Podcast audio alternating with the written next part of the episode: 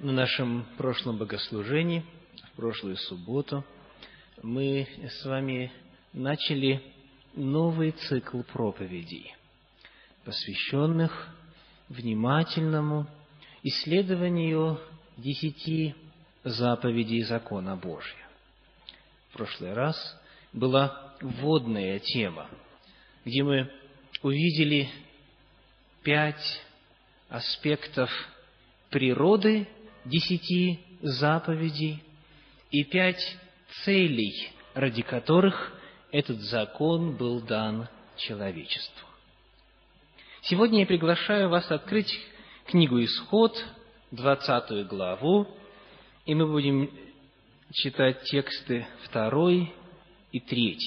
Книга «Исход», 20 глава, тексты 2 и 3. Здесь, в этих текстах, как раз и содержится первая заповедь закона Божия. Исход 20, 2 и 3 текст. «Я Господь, Бог твой, который вывел тебя из земли египетской, из дома рабства. Да не будет у тебя других богов перед лицом моим». Так звучит первая заповедь. Что означает она для современного христианина? Каков духовный смысл, который остается неизменным на все века и равно применим к нам, как и к тем, кто слышал эти торжественные слова у горы Синай впервые. Первая заповедь закона. Это тема нашей сегодняшней проповеди. Каков ее смысл, каково значение для нас сегодня. Итак, когда Господь говорит о том, что никому, кроме Него, нельзя поклоняться, когда Он говорит, да не будет у тебя других богов перед лицом моим, почему это повеление Божье имеет смысл? На чем основывается вообще Божье требование исключительного поклонения только Ему? Почему мы одновременно не можем поклоняться и другим также наравне с поклонением Богу священного Писания? Это чрезвычайно важный вопрос. То есть мы задаем вопрос, что лежит в основе поклонения только одному Богу, Богу, открытому в Священном Писании. Каковы основания для такого повеления? Эта первая заповедь содержит два таких основания. Существует две причины, по которым мы поклоняемся только Богу. И эти две причины явлены в этой заповеди. Итак, давайте посмотрим вначале на предысторию, на предысторию того, как происходило провозглашение этой заповеди. В книге «Исход», на той же странице, которая у вас открыта, в 19 главе читаем тексты 16 по 19. Книга «Исход», глава 19, тексты 16 по 19. На третий день, при наступлении утра, были громы и молнии, и густое облако над горою, и трубный глаз или трубный звук весьма сильный, и вострепетал весь народ, бывший в стане. И вывел Моисей народ из стана в сретении Господу, и стали у подошвы горы. Гора же Синай вся дымилась от того, что Господь сошел на нее в огне. И восходил от нее дым, как дым из печи. И вся гора сильно колебалась. И звук трубный становился сильнее и сильнее. Моисей говорил, и Бог отвечал ему голосом. Так представьте, что вы находитесь там у подошвы горы Синай – Еще утром вы просыпаетесь не от того, что настало время проснуться, а от чего? От шума, звуков, дрожания, от каких-то содроганий. И когда вы поднимаетесь и смотрите на тот объект, к которому должны приблизиться в исполнении Слова Господня, вы про себя думаете, нет, я первый не пойду, потому что страшно. Вот это Божье величие и Божье могущество явлено было настолько очевидно, что народ понимал, это действительно Бог достойный поклонения. И вот они подошли к той черте, которая заранее была обозначена, и ни у кого и в мыслях не было переходить за эту черту. Я полагаю, что многих из них приходилось упрашивать, чтобы они подошли хотя бы к этой черте. Итак, вот в такой атмосфере звучат слова «Я Господь Бог твой, да не будет у тебя других богов перед лицом моим». Итак, первое, что мы отмечаем – это явление Божьего могущества и Божьей силы. То есть первая заповедь звучит не в тихой, спокойной обстановке, а в громе, молнии, землетрясении и в природных колебаниях, которые свидетельствуют о могуществе Творца. Далее, об этом же, о могуществе Бога свидетельствует и имя, которое Он использует. Смотрите, как Он себя называет – «Я Господь Бог твой». В оригинале слово «Господь» является древнееврейским словом «Яхве» или «Иегова». Имя Иегова очень интересно по своему происхождению. Оно является как, как бы комбинацией разных слогов – взятых из трех еврейских слов. То есть имя Иегова – это составное слово, это своего рода аббревиатура. Какие же слова использованы для составления этого страшного и великого имени, как Бог об этом сообщает сам? Это глагол «он был», глагол в настоящем времени «он есть» или «существует», и глагол в будущем времени «он будет» или «он будет существовать». Вот из этих трех слов взяты составные части и соединенные вместе дали имя Иегова или Яхве, сущий, как переводит синодальный перевод. То есть Господь на фоне всего этого грома, на фоне землетрясения, на фоне а, огня и всплесков молнии называет себя. Первые слова, которые он говорит, «Я Иегова», «Я Господь Бог». Иными словами, вы помните, что имя на Древнем Востоке обозначало всегда что? характер, сущность личности. И вот Бог говорит, я тот, и тот, кто дает вам сейчас эти заповеди, это тот, который был, есть и будет. Это тот, кто безначален, и тот, который дал начало всему. И именно поэтому Он достоин поклонения. Он своей могучей силой сотворил нас, Он привел нас к существованию, и Он вправе требовать к себе особого отношения.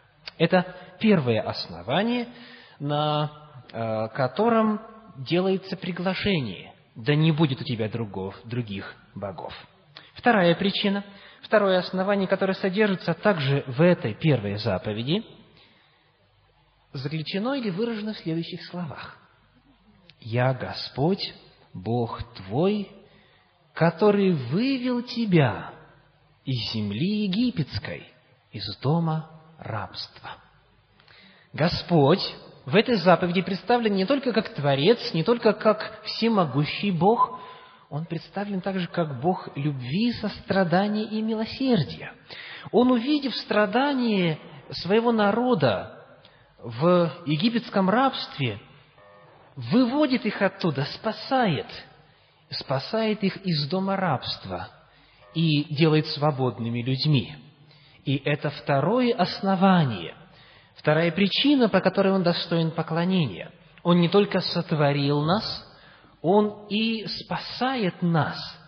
Израильтян Он спас из рабства египетского, кого-то Он спас от рабства алкоголю и иным вредным привычкам. Всех нас Он спас из дома рабства греха, Он спасает нас в конкретных жизненных ситуациях. Он в этой заповеди представлен как тот Бог, который проявляет любовь, сострадание и спасает нас. Это Бог Спаситель. И это второе основание, по которому он имеет право принимать поклонение. Ибо мы все были потеряны без него. Он сотворил нас, дал все необходимое, но люди в лице Адама и Ева и Евы оставили его. Поэтому род человеческий был обречен на гибель, был обречен на смерть. Но Бог в своей великой любви, в своей великой милости не оставляет человеческий род. Он возлюбил наш мир так, что посылает Сына Своего, дабы всякий верующий в Него не погиб, но имел жизнь вечную. Итак, мы увидели с вами два основания, которые приводятся в этой заповеди.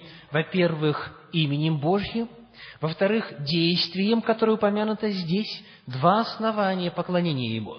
Первое основание – это то, что Он Творец, то, что Он обладает могущественной силой. Второе основание – то, что Он Спаситель и Искупитель. И в силу этих двух причин Он достоин поклонения, а все остальные нет – потому что они не сотворили нас и не искупили нас. Ответив на вопрос, почему же мы должны поклоняться только одному Богу, нам сегодня чрезвычайно важно попытаться увидеть, а как же заповедь «да не будет у тебя иных богов» может относиться к нашему времени, к христианской стране, где одному Богу поклоняются вот уже более тысячи лет – Давайте посмотрим, каковы же формы нарушения этой заповеди. То есть, как мы можем нарушить первую заповедь? В смысле, какие способы существуют ее нарушения? Как она нарушается в принципе? Как она может быть нарушена? Когда мы задаем этот ответ, нам нужно выяснить, а что же такое Бог? Бог говорит, да не будет у тебя других богов – что такое Бог или кто такой Бог. В оригинале, в древнееврейском языке, здесь используется слово «элохим». Древнее еврейское слово «элохим», которое переведено как «богов». Это слово является общим именем для божества – то есть этим словом, словом Элоах или Элохим, обозначается то, чему или кому предписываются божественные атрибуты. Например, этим словом называется в Библии Ваал, Астарта, Хамас э, и так далее. То есть в Священном Писании словом Элохим, боги, называются языческие божества, которым приписывались божественные преимущества, божественные атрибуты. Слово «элохим», оно относится не только к истинному Богу, который также обладает божественными атрибутами. Согласно этому слову, все, что человек наделяет этими божественными прерогативами, все, чему или кому человек поклоняется, оно обозначается в Писании словом «Элохим». Давайте посмотрим один пример. Помимо названия богов, Ваала, Старта и прочие, в книге «Исход» в 4 главе, в 16 тексте есть интересный пример. Книга «Исход», глава 4, текст 16. Э, здесь описываются взаимоотношения Моисея и Аарона когда Господь посылает Моисея в Египет для осуществления миссии вывода израильского народа из египетского рабства, Моисей жалуется Богу на то, что он косноязычен, что он не красноречив. И Бог говорит, я пошлю тебе в помощь твоего брата Аарона. Итак, вот в этом тексте, в четвертой главе, в шестнадцатом тексте книги Исход как раз описываются взаимоотношения между Моисеем и Аароном. Вот что говорит Бог. «И будет говорить он, то есть Аарон, брат твой, вместо тебя к народу. Итак, он будет твоими устами, а ты будешь ему вместо Бога». Вот здесь используется слово «элохим», то есть то, кому принадлежат божественные атрибуты или то, что стоит на первом месте, что выше всего. Итак, смотрите, для Аарона на земле не было высшего авторитета, кроме Моисея. Почему? Потому что Моисей был Божьим пророком, и Бог лицом к лицу ему сам сообщал информацию. А Аарону нужно было только передать. Итак, здесь не используется имя Яхвы, которое является исключительно именем, обозначающим истинного Бога. Здесь встречается слово «элохим», которое обозначает божество или то, что стоит на первом месте. Ну что ж, подобных примеров можно было бы приводить э, достаточное количество из Священного Писания. Важно еще раз отметить. Фраза «Да не будет у тебя других богов» означает «Да не будет у тебя ничего или никого помимо меня, кому будут приписываться божественные атрибуты, божественные прерогативы, кто будет стоять на первом месте в системе твоих ценностей, помимо меня. Словарь Вебстера дает определение слову «Бог» следующим образом. Это личность или обожествленная вещь, которая является объектом наивысшего почитания – как вы видите, очень точное определение. Я его еще раз повторю. Словарь Вебстера дает определение понятию Бог следующим образом. Это личность или обожествленная вещь, которая является объектом наивысшего почитания. И именно это обозначается древнееврейским словом «элохим». Господь сотворил человека нравственным существом – он сотворил его с заложенной внутрь потребностью почитать кого-то выше себя. В человеке живет стремление к почитанию идеала, к почитанию чего-то более прекрасного и возвышенного, чем а, он сам, человек. Один а, богослов по имени Карл Юнг выразил эту мысль следующими словами – человек создан с вакуумом в форме Бога. То есть, как бы внутри каждого из нас существует вакуум в форме Бога, который должен быть наполнен только им. И если мы не поклоняемся истинному Богу, то тогда на этом месте будет сидеть кто-то иной или что-то иное. Человек по своей природе – это существо, которое желает кому-то или чему-то высшему поклоняться, верить. Языческий писатель первого века до нашей эры по имени Цицерон отмечал, что вот эта всеобщая распространенность веры в Бога, везде, повсюду, все народы всегда верили в Бога, вот эта обращенность человеческого естества к почитанию чего-то большего и высшего – не может быть объяснена естественным образом. Он говорит, это невозможно объяснить, например, каким-нибудь вселенским соглашением, когда все народы собрались на съезд и решили, отныне все будем верить в Бога и поклоняться чему-то высшему. Это невозможно предположить. Объяснить вот это естественное стремление человеческого естества к почитанию чего-то или кого-то высшего можно только одним. Тем, что человек по своей природе обладает вот этим стремлением. Итак, смотрите, что получается. Что такое Бог или боги в этой заповеди, которым нельзя поклоняться, которых не должно быть? Это личность или обожествленная вещь, которой приписываются божественные прерогативы, и это происходит потому, что человек по своей нравственной природе, по своей нравственной конституции стремится к почитанию, к поклонению. И это может выражаться в самых-самых разных образах.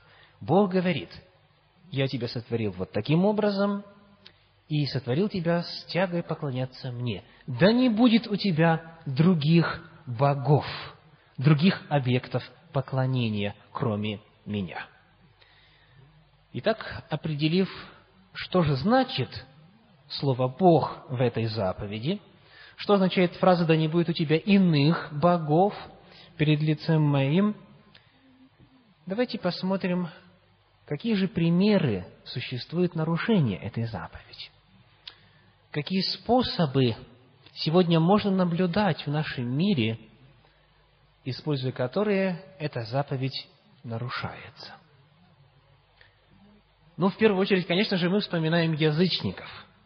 Да, они-то уж точно нарушают эту заповедь. Они поклоняются солнцу, луне, э, звездам, всевозможным мифическим существам. У них очень много богов. То, что называется политеизмом, многобожием. Это первое, что явным образом является нарушением заповеди Божьей «Да не будет у тебя других богов перед лицом моим». В Индии, например, и в священной книге индуизма, в Ведах, описывается или упоминается 3340 божеств. Представляете? 3340 божеств. У каждого может быть свое божество или сразу несколько. То есть, там вопрос не стоит так, веришь ли ты вот именно в этого Бога или не веришь. Там стоит вопрос, в какого из наших богов ты веришь? То есть, э, плюрализм в избрании того, кого почитать. Когда христиане первого века в Римской империи заявляли о том, что существует только один Бог, их окружающие просто не понимали.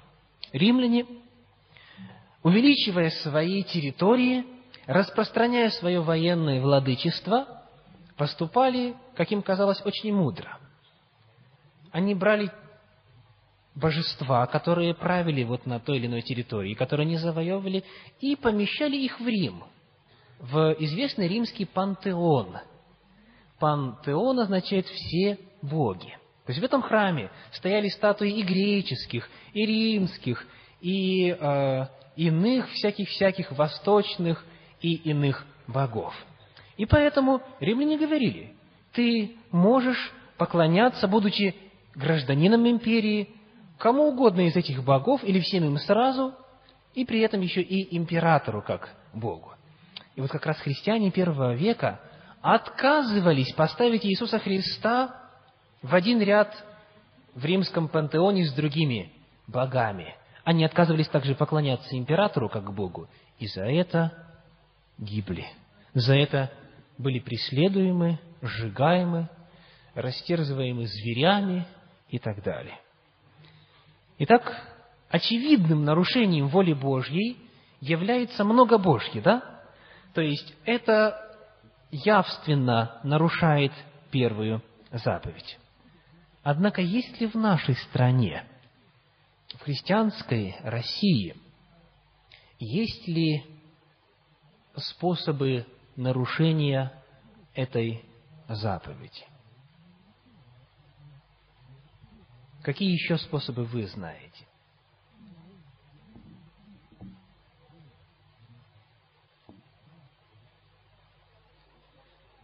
Поклонение кому? Нет. Это, мы еще до второй заповеди не дошли. Вторая заповедь у нас будет через субботу, по милости Божьей поклонение сонму, бесчисленному сонму святых.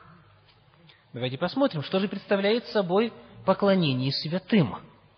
Вы знаете, я недавно э, с внутренним э, ужасом обнаружил и теперь все чаще вижу следующую картинку. Три личности помещены рядом, вместе, на складывающемся таком створкой э, изделии. Слева Дева Мария, в центре Иисус Христос, справа Николай Угодник. Бог говорит, Троица существует – Отец, Сын и Святой Дух. В нашей стране распространена другая Троица – Дева Мария, Иисус Христос и Николай Угодник. Наиболее почитаемые личности. Иисус Христос является Богом, поэтому в отношении Него вопросов не стоит. Но поклонение святым, молитвы им или иные действия, которые связаны с воздаванием им божественных почестей, божественных атрибутов, являются нарушением первой заповеди. То есть, Бог говорит – что никому больше, помимо того, кто сотворил вас и искупил вас, поклоняться нельзя. И мы задаем вопрос, является ли Николай угодник нашим Творцом? Является ли Николай угодник нашим Спасителем? Нет. Следовательно, вот, коль скоро не соблюдаются эти два основания, он не имеет права на поклонение, на вознесение ему молитв – на вознесение ему фимиала и иных божественных религиозных почестей. Дело в том, что когда святые при жизни своей, то есть апостол Павел, Петр и так далее, встречались с попыткой поклонения им, они чуждались этого и боялись этого как огня. Давайте посмотрим на интересную историю, которая записана в книге «Деяния апостолов». «Деяния апостолов», глава 14, тексты с 8 по 18. «Деяния апостолов», 14 глава, тексты с 8 по 18. Дело происходит в языческом городе Листре с 8 по 18 тексты 14 главы. Итак, в Листре некоторый муж, не владевший ногами, сидел, будучи хром от чрева матери своей, и никогда не ходил. Он слушал говорившего Павла, который, взглянув на него и увидев, что он имеет веру для получения исцеления, сказал громким голосом, «Тебе говорю во имя Господа Иисуса Христа, стань на ноги твои прямо». И он тотчас вскочил и стал ходить. Народ же, увидев, что сделал Павел, возвысил свой голос, говоря по-ликаонски, «Боги в образе человеческом сошли к нам» и называли Варнаву Зевсом, а Павла Ермием или Гермесом, потому что он начальствовал в слове. И тут же жрец идола Зевса, находившегося перед их городом, приведя к воротам валов и принеся венки, хотел вместе с народом совершить жертвоприношение, поклонение вот этим святым, апостолам Христовым. И что происходит дальше? Но апостолы Варнава и Павел, услышав об этом, разодрали свои одежды и, бросившись в народ, громогласно говорили, или иными словами, кричали, «Мужи, что вы это делаете? И мы, подобные вам человеки, и благовествуем вам, чтобы вы обратились от всех ложных богов к Богу живому, который сотворил небо и землю и море и все, что в них.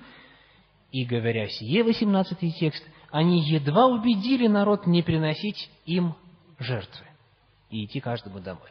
Итак, смотрите, как святые относились к попыткам поклониться им. Святые знали заповедь Божью. Многие из святых Древней Руси не приняли бы поклонение себе, если бы они узнали, как теперь обожествляют их имя. Многие из них, а, ну, например, Кирилл и Мефодий, они проповедовали о том, что нельзя поклоняться никому, кроме Бога. Таких святых было достаточно много в нашей стране но они почили в Господе. Их имя, наполненное славой теперь используется для поклонения. Им теперь служат вместо Бога. Это ужасно. Более того, Библия говорит о том, что даже ангелы недостойны поклонения. В книге Откровения в 22 главе тексты 8 и 9. Откровение, глава 22, тексты 8 и 9. «Я, Иоанн, видел и слышал сие. Когда же услышал и увидел, пал к ногам ангела, показывающего мне сие, чтобы поклониться ему». То есть мы знаем, что здесь Иоанн, богослов, хотел, очевидно, выразить признательность ангелу или благодарность за то, что он открыл ему вот эти удивительные пророчества. Но смотрите, что ангел делает дальше. Но он сказал мне, смотри, не делай сего, ибо я сослужитель тебе и братьям твоим пророками, соблюдающим слова книги сей. Богу поклонись. Ангелы также не принимают поклонение. По двум причинам. Каким? Они не сотворили нас, они сами сотворены. Во-вторых, они не искупали нас. Они, они не в состоянии были сделать это. Итак, мы указали с вами уже два способа нарушения заповеди «Да не будет у тебя иных богов». Первый – это многобожие. Но мы можем сказать, мы уже не язычники, мы прекрасно понимаем, что нельзя поклоняться всевозможным богам.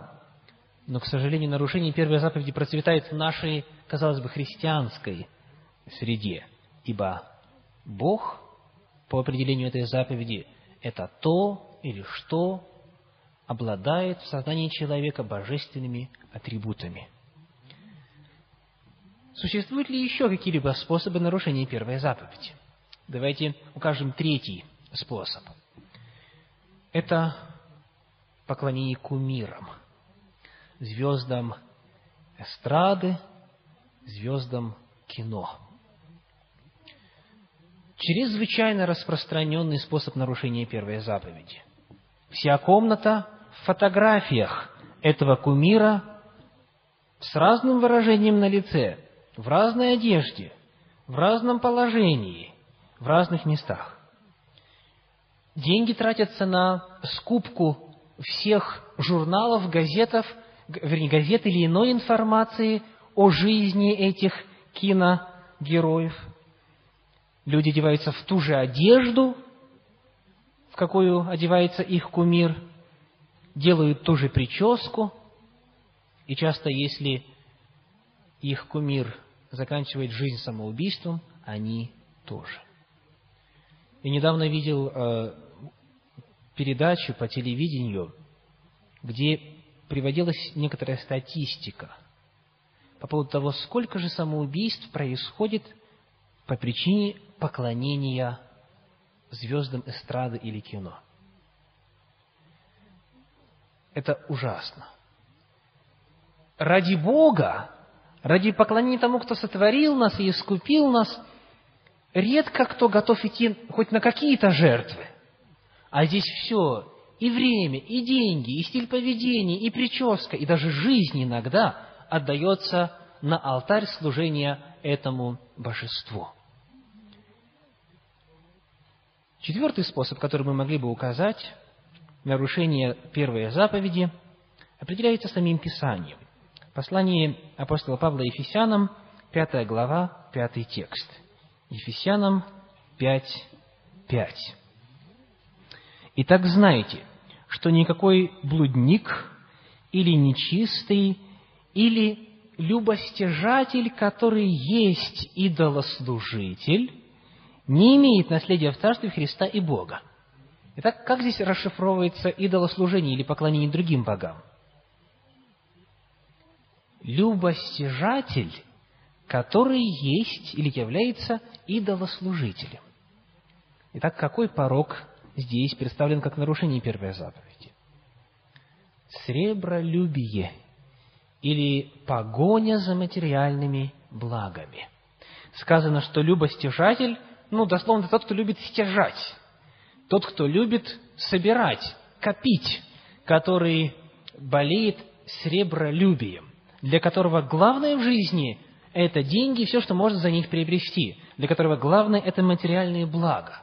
Библия говорит о том, что такой человек является идолослужителем или служителем другим богам и не имеет наследия в Царстве Христа и Бога. Мы уже отмечали с вами, что обладание материальными средствами не обязательно является любостяжанием да, или сребролюбием, поскольку любостяжанием или сребролюбием может страдать человек, у которого денег почти совсем нет, или есть очень мало, но все его заботы все его действия, они мотивированы только одним – иметь как можно больше. напротив, человек, который имеет очень много, он может не страдать этим недугом любостяжания. То есть проблема не в средствах самих, а в неверном отношении к этим средствам. То есть Библия прямо заявляет, что люди, которые, если перед ними стоит выбор, служить Богу и потерять что-то из материальных ценностей, или отвергнуть эту заповедь Божью и сохранить свое благосостояние, когда в, таком, а, в такой ситуации они делают выбор в пользу богатства, они нарушают заповедь «Да не будет у тебя других богов перед лицом моим». Еще один способ, который также имеет место в нашем обществе и указан Библией, может быть обнаружен в послании к филиппийцам в 3 главе, в 19 тексте. Филиппийцам 3, 19. Филиппийцам 3.19. Их конец – погибель, их Бог – чрево, и слава их в сраме, а не думает о земном.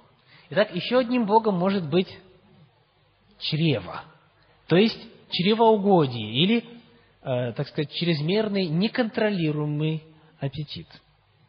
Чревоугодие. Их Бог чрева. Позвольте проиллюстрировать эти два последних способа нарушения первой заповеди. Рассказывают, что однажды в Китае один человек посетил музей, где в качестве одного из экспонатов была вот такая бумага. Это один доллар. И этот экспонат был обозначен или подписан следующими словами. «Американский бог». Тот человек, который пришел в музей, знал немного английский.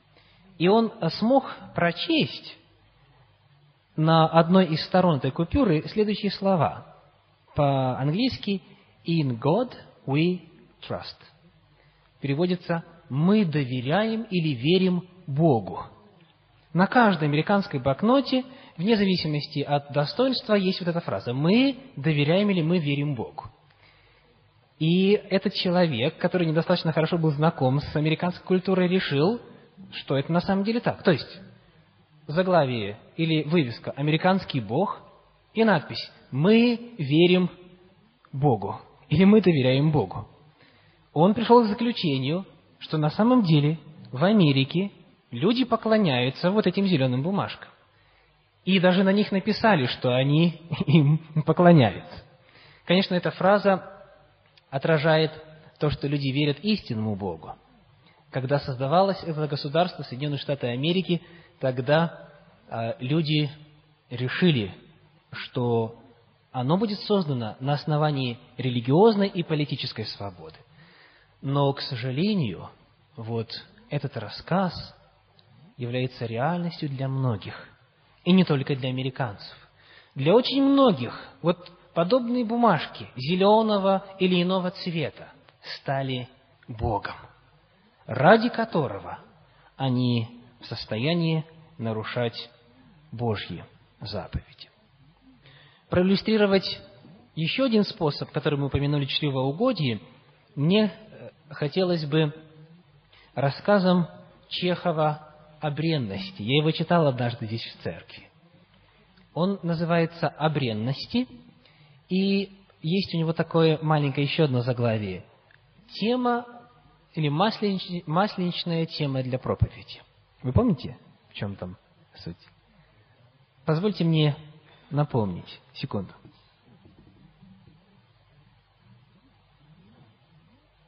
Горный советник Семен Петрович Подтыкин – сел за стол, покрыл свою грудь салфеткой и, сгорая нетерпением, стал ожидать того момента, когда начнут подавать блины.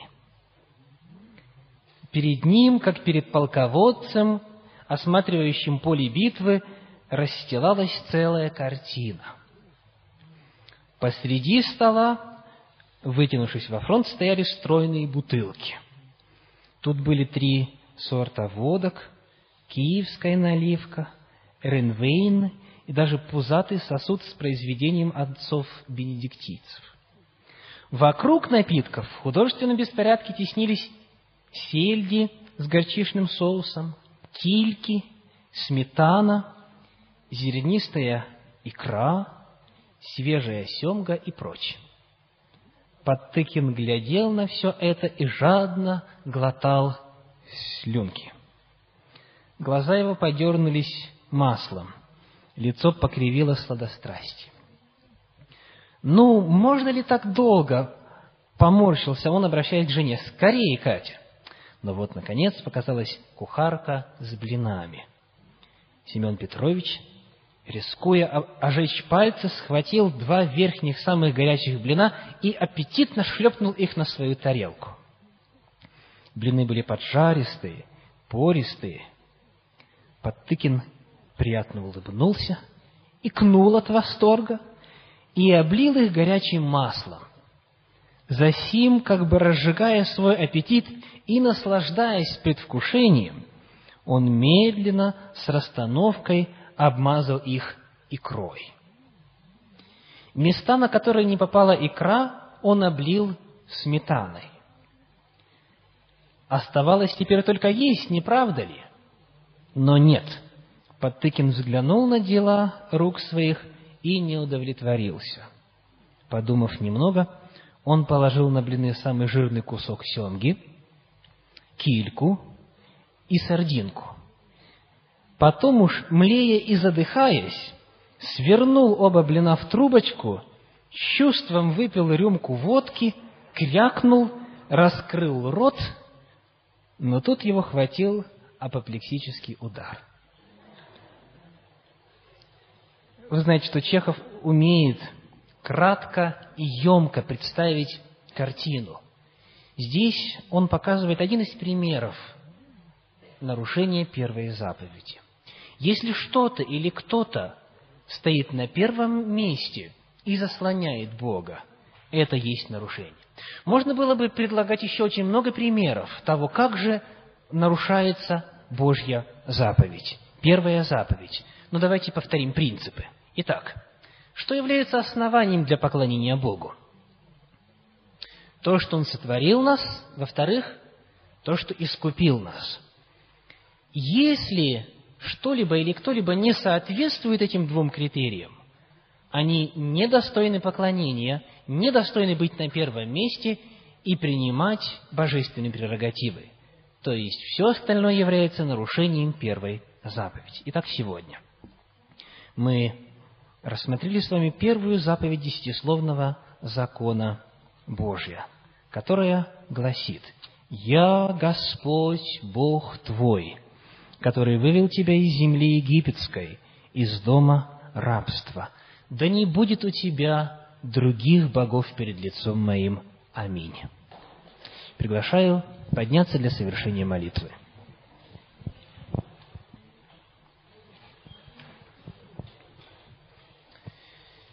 Великий и праведный Небесный Отец, мы благодарим сердечно за то, что сегодня, как и прежде, Ты являешься нашим Творцом и Спасителем. За то, Господи, что у нас есть великое преимущество, осознавая величие этих истин, поклоняться Тебе в духе и истине. Просим, Господи, прости, когда нам случалось становиться нарушителями первой заповеди. Помоги, Господи, если кто-то борется с этим грехом сейчас, даруй свою силу. Помоги увидеть правильные ориентиры и победить этот грех, придя к Тебе с молитвой. Просим, Господи, благослови дальнейшее исследование каждой из десяти заповедей закона Твоего. Помоги увидеть, как эти заповеди могут быть исполнены в жизни каждого из нас. Благодарим за все во имя Иисуса Христа. Аминь. Садитесь, пожалуйста. В заключении нашего богослужения сегодня музыкальный номер –